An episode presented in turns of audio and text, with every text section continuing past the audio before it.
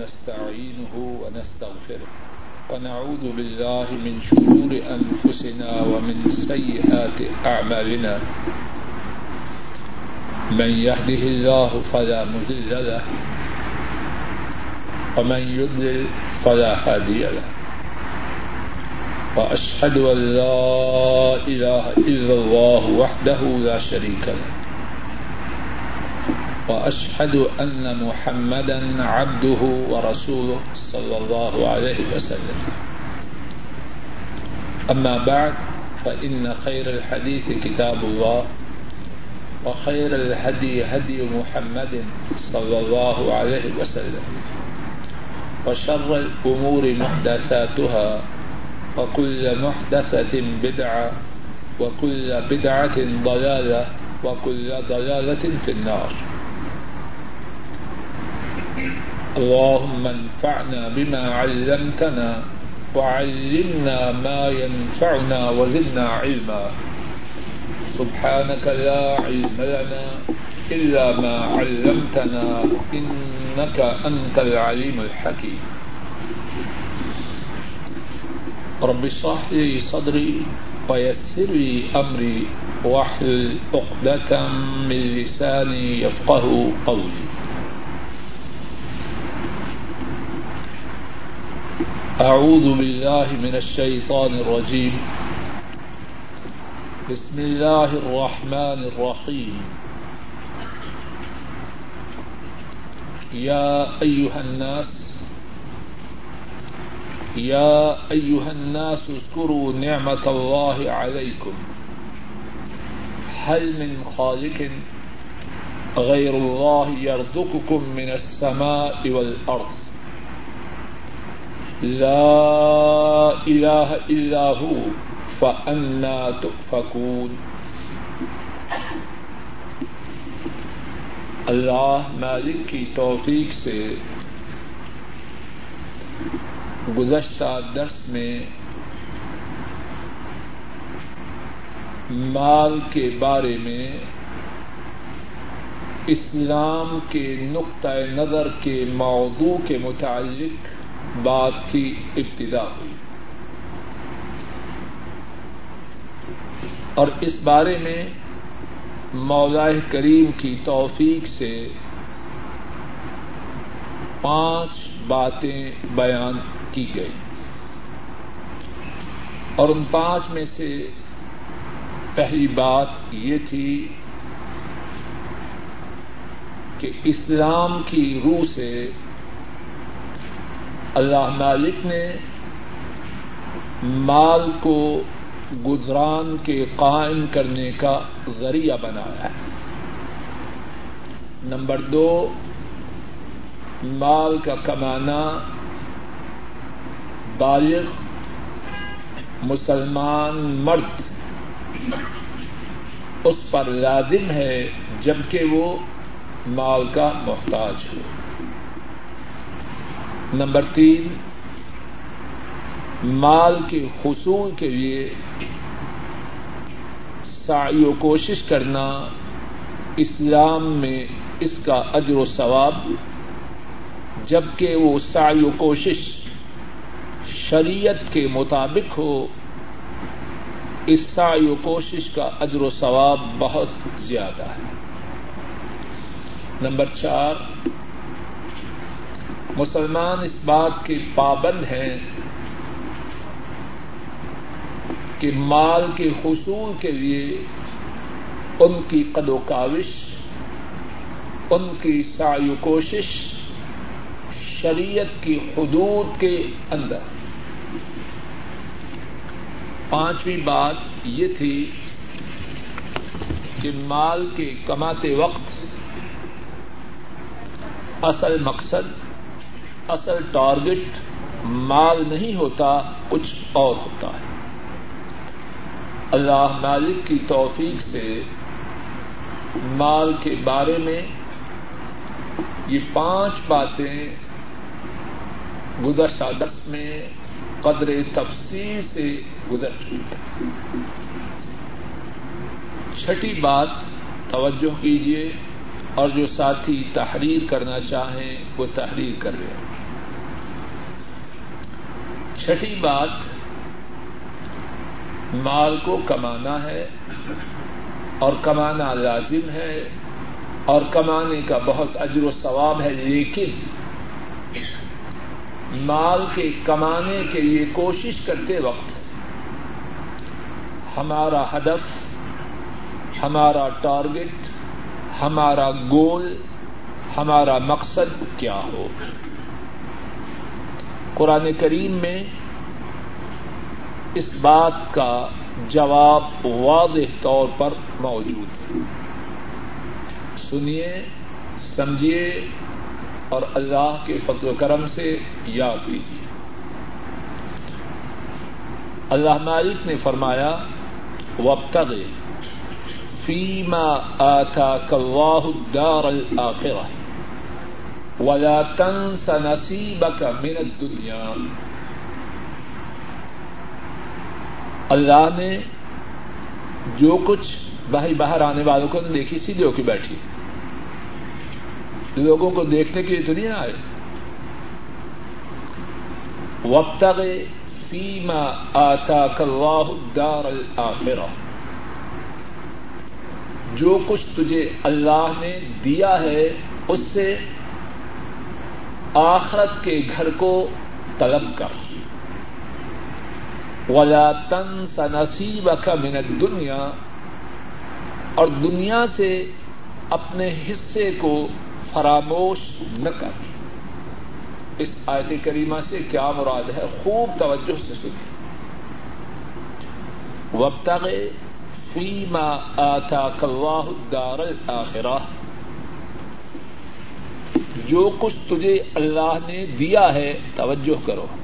اس بات کا تعلق ہے مجھ سے اور آپ میں سے ہر ایک کے ساتھ۔ کسی خاص کے لیے بات نہیں، سب کے لیے۔ اور طلب کرو جو اللہ نے دیا ہے کیا، اس کے ساتھ کیا طلب کرو؟ آخرت کا گھر۔ کیا مانا اللہ نے روپے دیے۔ ان روپوں سے آخرت کے گھر کو اب بنا۔ اللہ نے ریال دیے، ان ریالوں سے استفادہ لے، ان ریالوں سے فائدہ اٹھا اور آخرت کا سامان کر وہاں جانے والا ہے، وہاں تیرے پاس کچھ نہ ہوگا۔ تجھے قبر میں ڈالیں گے، خالی ہاتھ۔ حشر میں اٹھے گا، خالی ہاتھ۔ اب موقع ہے کہ اللہ نے دنیا میں جو وسائل تجھے عطا فرمائے ان وسائل کے ساتھ آخرت کے گھر کو اب طلب کرے۔ ولا تن سنسیب کا من دنیا دنیا میں جو کچھ ہے، اس سے اپنے حصے کو فراموش نہ کر۔ میرے لیے اور آپ کے لیے دنیا میں کیا ہے؟ کمایا، خوب کمایا۔ آٹھ گھنٹے ڈیوٹی دی، اوور ٹائم لگایا۔ پرائیویٹ کام کیا اور پھر ان میں سے کچھ مال اپنے ساتھ لے جائیں گے؟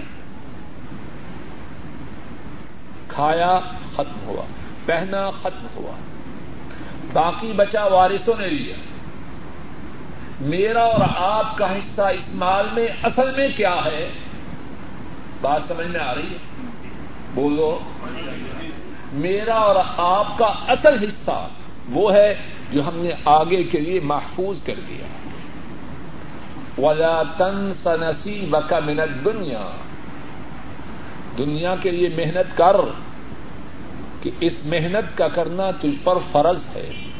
دنیا کے لیے محنت کر کہ اس محنت کے کرنے کا ادر و ثواب بہت زیادہ ہے، لیکن ولا تن سنسی بکا منت دنیا اتنا غافل، اتنا احمد اتنا نادان، اتنا بے وقوف تو نہ بن کہ اپنا سب کچھ تو دنیا کے حصول کے لیے بازی پہ لگا دے اور آخرت میں جائے تو خالی ہاتھ جائے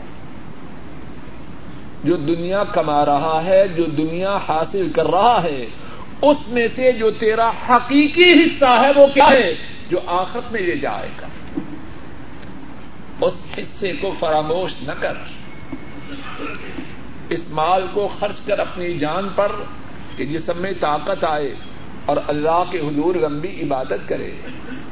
اس مال کو خرچ کر کہ جسم میں طاقت آئے، اللہ کے فرائض کو اچھی طرح سے ادا کر سکے۔ اس مال کو خرچ کر کہ اللہ کے گھر کی زیارت کر، اللہ کے نبی کی مسجد صلی اللہ علیہ وسلم کی زیارت کر، اللہ کی راہ میں خرچ کر۔ نیک کاموں پہ اس کو لگا۔ ولا تن سنسی بکا منت دنیا دنیا کے لیے محنت کرنے والے، دنیا کما، اس کا کمانا ناجائز نہیں، بلکہ فرض ہے۔ اس کے کمانے پر اجر و ثواب ہے، لیکن اتنا غافل نہ بننا کہ اپنے آپ ہی کو بھول جائے۔ اور اسی بارے میں ایک اور آتے کریمہ سنیے۔ ابراہیم علیہ السلاط وسلام نے دعا کی اپنے رب سے، اپنی اولاد کے لیے۔ اور اس بارے میں اللہ کی توفیق سے گزشتہ سال، جبکہ ہم ابراہیم علیہ السلام کے بحثیت والد کے گفتگو کر رہے تھے، بات تفصیل سے گزر چکی ہے۔ اب پھر اسی بات کو انتہائی اختصار سے سنیے کہ اس کا تعلق اس موضوع سے بھی ہے۔ ابراہیم علیہ السلام نے اپنی اولاد کے لیے، اپنی نسل کے لیے اللہ سے دعا کی اور اللہ نے ان کی دعا کو کلام پاک میں ہمیشہ کے لیے محفوظ کر دیا۔ کیا دعا تھی؟ خوب توجہ کرو لوگوں۔ وردخم من الثمرات۔ وردخم من الثمرات۔ اور یہ دعا ہے سورہ ابراہیم علیہ السلام میں۔ بھائی یہ بند کر دیجیے۔ جو زیادہ مشہور ہے وہ چلا جائے۔ وردخم من الثمرات لعلهم يشكرون۔ اے اللہ، اپنے اللہ سے التجا کر رہے ہیں۔ اور ان کو، اور ان سے مراد کون ہے سب بولو ان کی نسل۔ اور ان کو پھلوں کا رزق دیجیے کیوں؟ سرکش بن جائیں، باغی بن جائیں، شیطانی حرکتیں کریں نہیں، لوگوں کے سامنے تکبر کریں نہیں۔ لعلہم یشکرون۔ ان کو پھلوں کا رزق دیجیے تاکہ وہ شکر گزار بن جائیں۔ مال اس کو کمانا ہے، اس کے کمانے کا اجر و ثواب ہے، لیکن کیوں؟ تاکہ میں اور آپ رب کے زیادہ سے زیادہ شکر گزار بن جائیں۔ یہ ہے اصل مقصد، یہ ہے ٹارگٹ یہ ہے ایم یہ ہے گول مال کے حاصل کرنے کا۔ بات نمبر سات۔ اور اس کا تعلق بات نمبر چار کے بعد ہے۔ اور بات سات، اب چونکہ گفتگو میں اس کا ذکر بعد میں آ رہا ہے، تو اب اس کا نمبر سات ہے۔ رسک کہاں سے آتا ہے؟ خوب توجہ کیجیے اور میرا یہ اعتقاد ہے، اگر اس کو صحیح معنوں میں سمجھ لیں اور صحیح معنوں میں یہ نقطہ میرے اور آپ کے دل میں آ جائے، بے دینی کے ہم پر بہت سے دروازے بند ہو جائیں، سیدھے ہو جائیں، انسان بن جائیں، مسلمان بن جائیں۔ توجہ کرو۔ اور جوان ساتھی ریوار کو کاری صاحب بہت بوڑھے ہو گئے آپ اتنے جوان ساتھی ریوار کو چھوڑ دیں۔ نقطہ یہ ہے رسک کہاں سے آتا ہے؟ ہر آدمی اپنے آپ سے سوال کرے۔ رسک فیکٹری سے آتا ہے۔ رسک کھیت سے آتا ہے۔ رسک دکان سے آتا ہے۔ رسک ملازمت سے آتا ہے۔ کائنات کے رب کی قسم کسی سے نہیں آتا۔ ہے آپ نے کبھی کوئی دیکھا نہیں؟ باپ بہت مال چھوڑ کے مرا۔ کروڑوں میں تھا۔ بیٹوں کے حصوں میں لاکھوں آئے۔ دکانیں آئیں، فیکٹریاں آئیں۔ کھیت آئے مربے آئے، کیا ہوا؟ وہی مربے ان کی بربادی کا سبب بنے۔ کوئی پاؤڈر پینے لگا، کوئی جواری بن گیا، کوئی بدماش بن گیا۔ کوئی جھگڑوں میں پڑا، یا قتل ہو گیا یا قتل کر دیا، ہوتا ہے کہ نہیں؟ بولو۔ اگر یہ چیزیں رزق کا سبب ہوتی، تو اتنے لوگ ان میں ان میں داخل ہو کے تباہ و برباد کیوں ہوتے؟ نوکری کرنے آیا کہ نوکری اس میں رسک ہے۔ حادثہ ہوا ملازمت کے دوران۔ اتنا قرض تلے دب گیا کہ خیرات مانگنے پہ مجبور ہو گیا۔ ایسے لوگ نہیں ہیں۔ دو چار آدمی نیچے آ گئی گاڑی رسک نہ فیکٹری میں ہے، نہ دکان میں ہے، نہ ملازمت میں ہے، نہ کھیت میں ہے۔ رسک ارشوال رب کی طرف سے۔ چاہے فیکٹری کو سبب بنا دے، وہ بنائے۔ کائنات کے رب کی قسم فیکٹری میں کوئی طاقت نہیں۔ کتنی فیکٹریوں والے ہیں، رو رہے کروڑوں کی فیکٹریاں لگائیں، رو رہے ہیں۔ کہ ان سے جان چھوٹ جائے۔ جتنے لگائے ہیں، اتنے نہیں، تھوڑے مل جائیں، جان چھوٹ جائے، جان نہیں چھوٹ۔ فیکٹری رادک نہیں۔ رادک ہے ارش والے رب۔ قرآن کریم میں اللہ مالک نے اس بات کو جا بجا واضح انداز سے بیان فرمایا ہے۔ ابتدا میں جو آیت کریمہ پڑی ہمارے اللہ مالک نے فرمایا، یا ایوہ الناس اذکروا نعمت اللہ علیکم۔ من خالق غیر اللہ يرزقكم من السماء والارض لا الہ الا هو فانا تو فکول اے لوگوں